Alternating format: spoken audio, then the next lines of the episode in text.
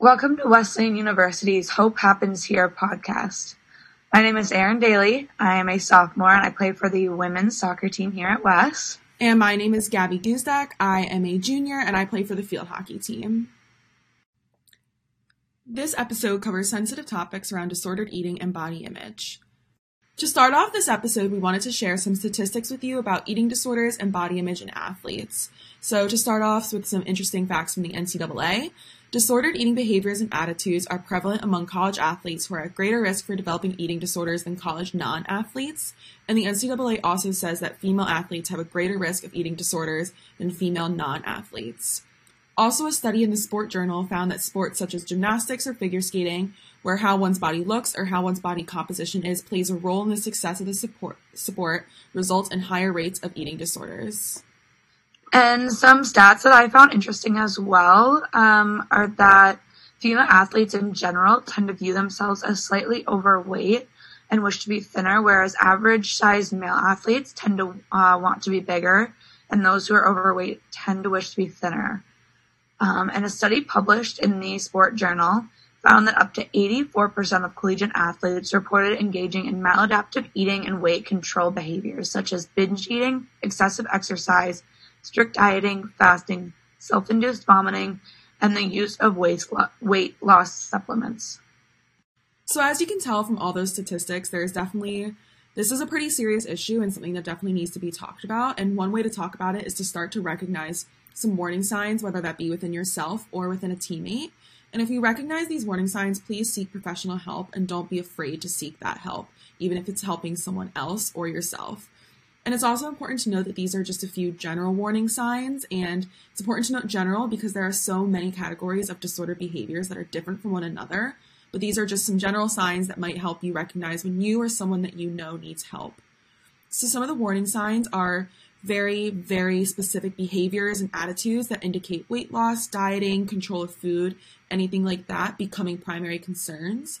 A preoccupation with weight, food, calories, how many grams of carbs am I eating? How many fat grams of fat am I eating? Like, should I be dieting in this way? Anything like that, like those preoccupied thoughts and any evidence of purging behaviors, including frequent trips to the bathroom after meals, signs and or smells of vomiting, presence of wrappers or packages of laxatives or diuretics and being used. Um, and again, these are really just general and these barely skim the surface of some of the warning signs. And sometimes they can be hard to catch, but just keeping an eye, whether that's on you or yourself or any of your teammates, just being aware of these things and then being able to be able to step in a little bit. Well, I think it's also important to note that just um, the people can have like uh, lesser symptoms. I don't want to say lesser symptoms, but can experience like mild forms of these and might not feel like they're on the level of an eating disorder, like or like a clinical diagnosis like of an eating disorder. Um, that doesn't mean there's not an issue. Um, you know, disordered eating is different than an eating disorder, but can be just as important to talk about and get help for because uh, you don't want those uh, behaviors to lead to something worse and more severe. Um, and so it's important to talk about um, people who suffer from disordered eating because they can have a lot of those same symptoms. Um, but the main difference will come down to the degree of the severity um, of those symptoms.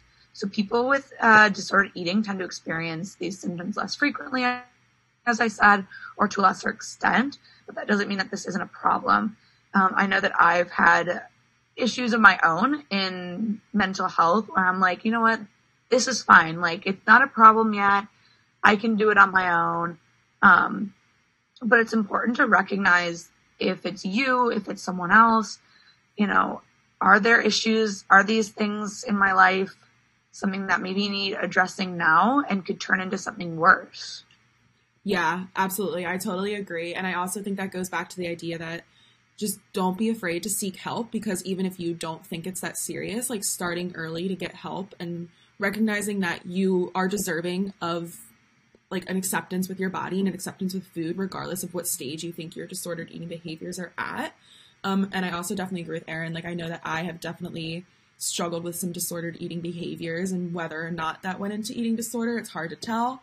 Um, I also think that's another thing that's important to note because sometimes it's hard to recognize these signs and symptoms in yourself until afterwards, like whether that's months or years afterwards.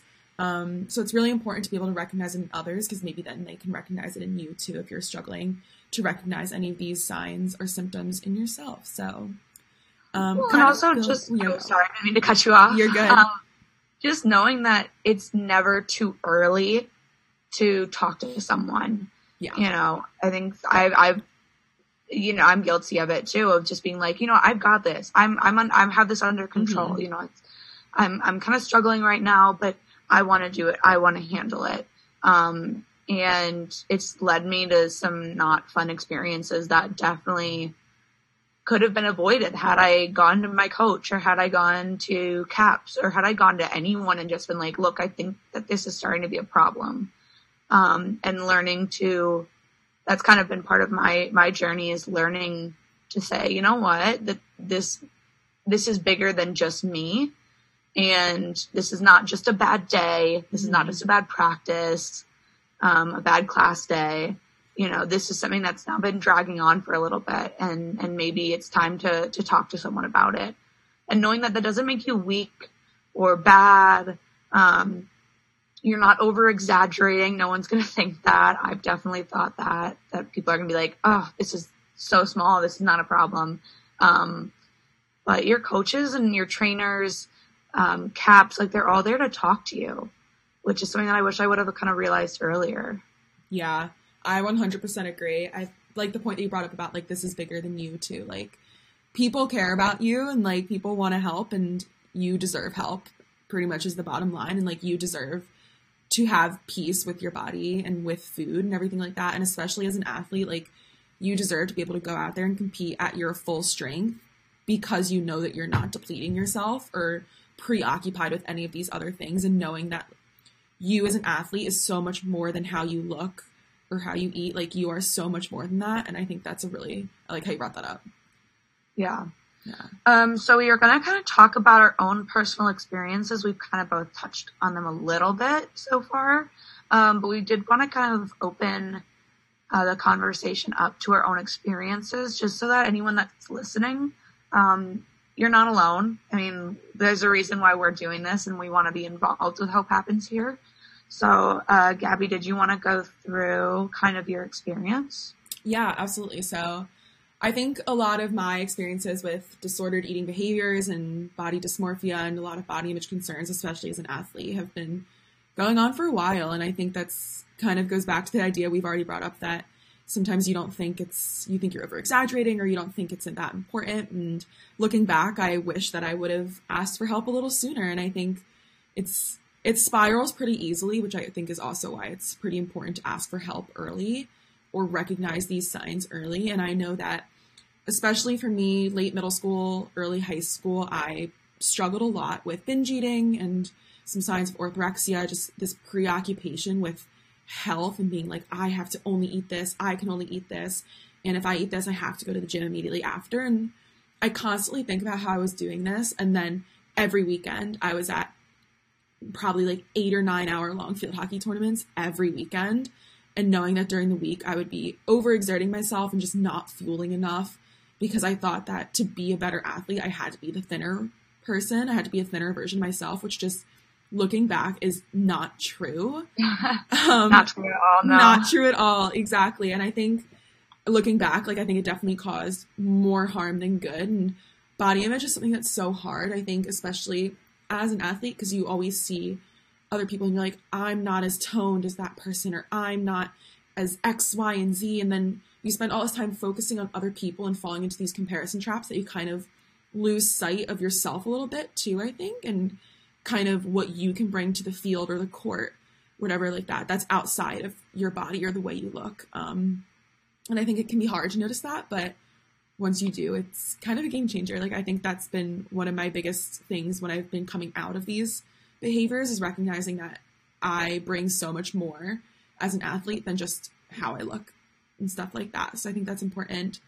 And then I also think a big issue for me was when my senior year of high school, I had a very extensive knee surgery. Um, had my whole femur relocated, got a pretty pretty extensive surgery. Um, and it ended up in me being bedridden for about solid two months, couldn't bear weight for a really long time. And I think, I know that we've talked about this, me and Erin, before, about just how a lot of us as athletes, too, we like to be in control. We like to be able to control what happens on the field and kind of like those control or controllable ideas. But when you lose control, what happens? And I think, you know, me being in bed for two months straight, and I was like, I can't control field hockey. I can't control my body. I can't control all this. But I was like, what I can control is like what I'm eating and knowing that like if I eat like this, like I'll come out stronger. And just like, it's definitely not true. And it's so hard. Like, looking back, I'm like, ah, like want to shake old me and be like, you're okay. Like Yeah. you still deserve to eat, even if you're not practicing or competing right now. And it's just kind of crazy. And I know like losing that control over, I wasn't able to cook any of my own food for so long.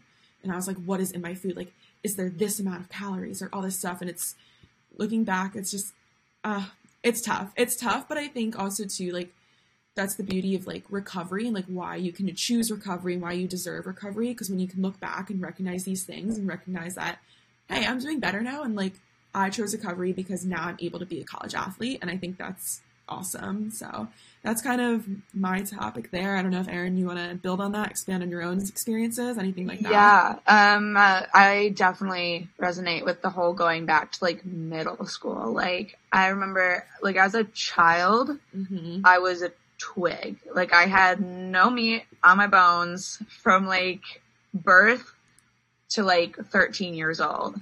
And then I hit puberty in like eighth grade and I filled out. And that was the biggest like shock to me ever. Like it was like I went from having like a six pack and wearing like size double zero jeans to now I have stomach fat and I have legs, you know, and I have a chest, you know, and that that's a very weird feeling. And I wish we could talk a little bit more to the boys' perspective. I'm sure guys don't know what it's like to fill out on your chest, um, but it's a shock. Um, and I remember always just feeling like y- you watch like movies and you watch these shows and you see models and you're like, why doesn't my body look like that? And having to recognize and like over the years having to recognize that like our bodies are meant for, t- not meant for two different things, but we do two different things with our bodies. I'm not prepping to, you know, go on the cover of Victoria's Secret or Sports Illustrated, you know, swimsuit edition. You know, my my my job, my body right now is is soccer. And being able to recognize that has helped so much and knowing that I wouldn't be where I am today without my body and Mhm. without caring for it and feeding it and fueling it. Um, but I, and also resonating a lot with the injury. Um, I'd say just over a year ago, I got a pretty big surgery on my hip, um, which took me out of, I think it was like running for, I think it was like three months, three, four months, and then soccer for another month, month and a half after that. Um, which, I mean, from going from playing soccer every single day and playing a sport every single day to just not, um, extremely frustrating. And like try I would like army crawl to the kitchen because I'm like I need to do something other than sit on the couch with my crutches. Um, I need to go get a plate of food. I need to go get water, and I'm I need to do it myself. And there, so I you know I remember starting to get back into running, and I just did not feel like my body. Um, just felt like bloated and big, and I just didn't it didn't I, I felt like I was in someone else's body, which is a shitty feeling. Sorry to pardon my language. Um, but it is. And uh, right about right when I started getting back to running and playing, um, I ended up having to get my tonsils out, which was a complete 180 from, you know, not working out and eating to not eating at all, just from the sheer pain. And I think I lost like 10 pounds in like four or five days Mhm. because there was nothing going into my body. Mhm. And there was a comment made to me um, after about like the second week of not eating um, that, like, oh, you look fit, you look slim, you look ready to play. And I couldn't even stand in the shower for five minutes without having to sit down. You know, I felt like I was going to pass out. And I'm like, this is game ready. Like, if I step on a field right now, I'm going to die. Um, and so that just kind of stuck in my head. That phrase just kind of kept repeating for months. And obviously, COVID happened. Um, school was weird. COVID is weird. Um, trying to recover from that hip injury. Um, I didn't really feel like myself playing soccer. So, you know, soccer had always kind of been the outlet. When I had a weird day or a bad day at school, it was I can go play soccer and just take my mind off of it. And now my escape was just another problem. Mm. Um, and it kind of became food kind of became the control of like, I, I need I need to be slim. I need to be ready to play. I need to be fit. So instead of fueling myself, I'm gonna restrict what I'm eating to feel like that game ready body that I was told I had without any food in me. Um, and then getting back at like eight o'clock and then just eating any and everything I saw because I was hungry from a day of not eating. Um, and it was it was rough, and it was something that I I recognized was wrong, but at the same time was like, this is what it takes. You know, this is this is self control, not a problem. Um, and now I look back, and it just it's sad. It's not it's not fun, and you want to look at yourself and be like, that's not how we we treat our bodies kindly. Yeah, yeah. I think the part about like, oh, you look game ready really resonates with me too, because it's like, like, why are we still saying things like this to people? Like, why are we still making comments about people's bodies, even if the intentions like aren't like, even if the intentions aren't negative, like, just any comment about a body is just, it's not worth it. Almost, like, yeah, no, uh, basically is how I would say it, and just like, we don't even know how these thoughts can spiral, and like you especially as an athlete like you're so much more than your body and just like oh like you have great skills you have great communication you're a great teammate. Like those things are so much more important than the way you look. Um mm-hmm. and i think it's just it's tough to hear that like these experiences are definitely kind of common too which i think is the scary part. And i also wanted to touch on how you brought up about how we are two women talking about this but you know, eating disorders and body image issues in athletes are not restricted to female athletes. Um, male athletes have just as much of an issue, and it's probably less talked about. So I think that's something also important to note. And um, I wish that we did have a little bit of a that side of the perspective, but to any, we love for a man to come on and yeah. speak about their problems or their, their mental health going forward. Yeah, uh, absolutely. But I think building on that, like you also deserve help and you deserve happiness and so just if you're out there listening and you're like, oh, like I don't really know of any other male who has an eating disorder, like trust me, you're not alone. So just hope that kind of sticks. So yeah, yeah. No, it's. I mean, it's it's everyone, and I feel like it's just because I think it's we're just now getting to a point in our society where we're realizing that not only is it eating disorders, obviously bad, not good, um, and we're starting to recognize that. I don't think that was as prevalent a couple decades ago, um, but also just um, eating disorder like culture. Um, you and I kind of talked about this when we were prepping this episode, um, but just the whole idea of bad food versus good food, where it's like food isn't bad or good; it has nu- different nutrients, or it's more nutritional or less nutritional. Um, you know, you might have eating an apple might be beneficial right now. That doesn't mean you can't have a bag of M&Ms later or you can't have a bag of M&Ms right now. You know, it's, it's this idea that, and there's a whole bunch. I, I wish actually I would have pulled some of those up, but like the whole, like just eating disorder culture mm-hmm. in general, telling someone being like, Oh, you look skinny today. Like, no, people are so much more than that. Like we, that's, that's like an unnecessary comment to make I don't really know why. And people sometimes think it's like a compliment. Yeah. And it's just that yeah. weird, like, you look skinny or you look big or, uh, you know, it just, there's just so many things where it's just like, why are we talking about, like, why does it matter? Why are we talking about it? Yeah. Tell someone you like their shirt. Like, you know, go to the shirt before you go to the body. Like, it just, you know, Yeah, yeah. And I think kind of building off that, I think it's a great segue into our next topic about what can teammates do to help in this situation. And I think that really touches on it. Like, I think the biggest thing for me is watching our language and how we talk around each other, especially in locker rooms. Like, mm-hmm. you know, like why it's, I think it's just like today's society. Like, it's easy for us to nitpick every single part of our bodies. And sure, when you're in a locker room and you're getting changed and you look down, you're sitting and you're like, wow, my thigh is like huge today. And it's like, you're just sitting, putting on your shoes and like trying to like reduce that talk in the lang- like in the locker rooms and like watching our language around our teammates. And I, I have heard, I've never actually done this, but I think I might want to incorporate it. But I've heard that some locker rooms have incorporated like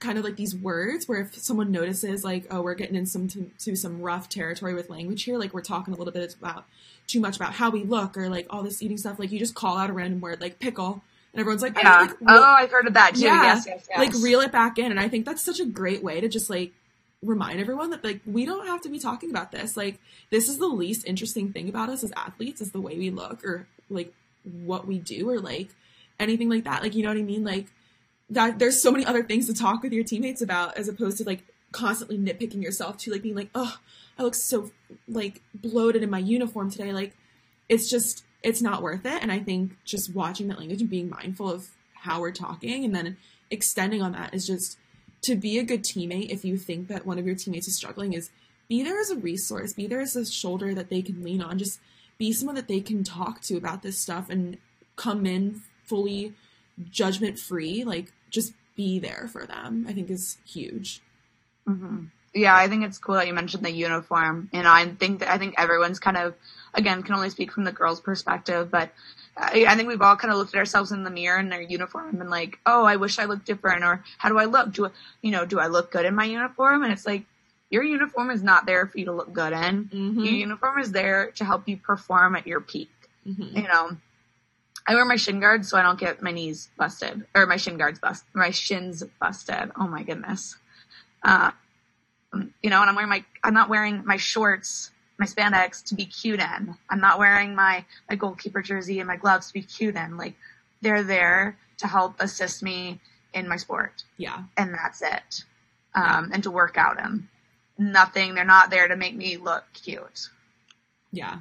I fully agree. And I think it's just, you know what? Like we said, like body acceptance, like it can be hard and body acceptance doesn't mean you love your body 24 seven and you're always like, I'm amazing. Like that's just not realistic. And obviously, no, like key. it's yeah. key to the recognize that thing, exactly, exactly. Like it's key to recognize that your body is so much more than just like how it looks and like body acceptance. You can appreciate all your body does for you and treat it with care, respect, compassion, and recognize that how you look is the least interesting thing about you. And like that's not even like a knock. Like that's not a negative thing, but like no, recognizing that you have so many other important qualities. Like you are awesome. You are an amazing athlete. Like you are cool, smart, talented, funny, like an amazing teammate, all these other things. And like when you list out all these things, like your body is not on there.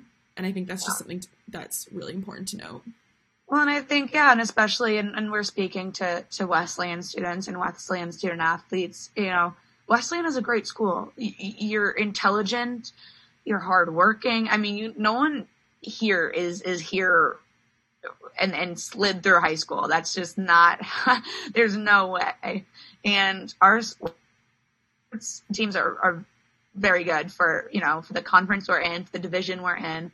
You know, everyone here is here for a reason, um, and that's so important to to recognize. And like you said, your image and the way you look the probably the least interesting thing about you. There is so much more to you as a person um, that it, I mean, there's so many more things to talk about than, than the way you look or, or yeah. your body or you know to be concerned with having a, a, coke with dinner versus water. Yeah. So absolutely. Um. Oh, sorry. I was gonna say absolutely. Like I think that's a great point. Great point. All right, I think we are going to wrap up this episode just with some resources that you can go to if you feel that you or a teammate or a friend is struggling with um, either eating disorder, body image issues, disordered eating, anything like that. Um, so number one, I think is would be coaches. um, athletic trainers, you know, they are there for you. Um, all of them want to see you compete at your best level. Not only that, but they want to see you grow as a human being. And um, if you or a teammate or someone you know is struggling, they want to be there to help. Um, number two, I think, would be uh, CAPS. Um, so the number to call if you want to schedule an appointment, or they have like after hour talks as well um, that connect you uh, immediately to a therapist is 860 685 2910. Um, and a great resource at CAPS would be Kelsey Vasali. Um, she does a lot of works with in, uh, does a lot of work with intuitive eating uh, workshops. They're offered typically each semester. Don't know if they're just one semester. I think there are multiple. Mm-hmm. Um, but her main interests um, include body image and eating concerns, as well as helping student athletes. So if she's just someone that you want to see, you know, on your own time, I think she'd be a great person to go to. Um, and then we also have some non-Wesleyan resources as well. Uh, we have the Hidden Opponent, which is a uh, college uh, sports mental health awareness um, uh, campaign, advocacy campaign, um, and it's growing. It's it's kind of similar to Hope Happens Here, where it's got different chapters at different universities across the country. Um, and then lastly would be NEDA or NEDA, not sure exactly how you pronounce it, but it's the um, National Eating Disorder uh, Association. Um, and if you ever need to speak to someone, they have online chats on their website, which is nationaleatingdisorder.com, um, or you can call or text uh, 800 931 2237 and speak to someone. Um, so yeah, I think yeah, that's going to wrap us up for today.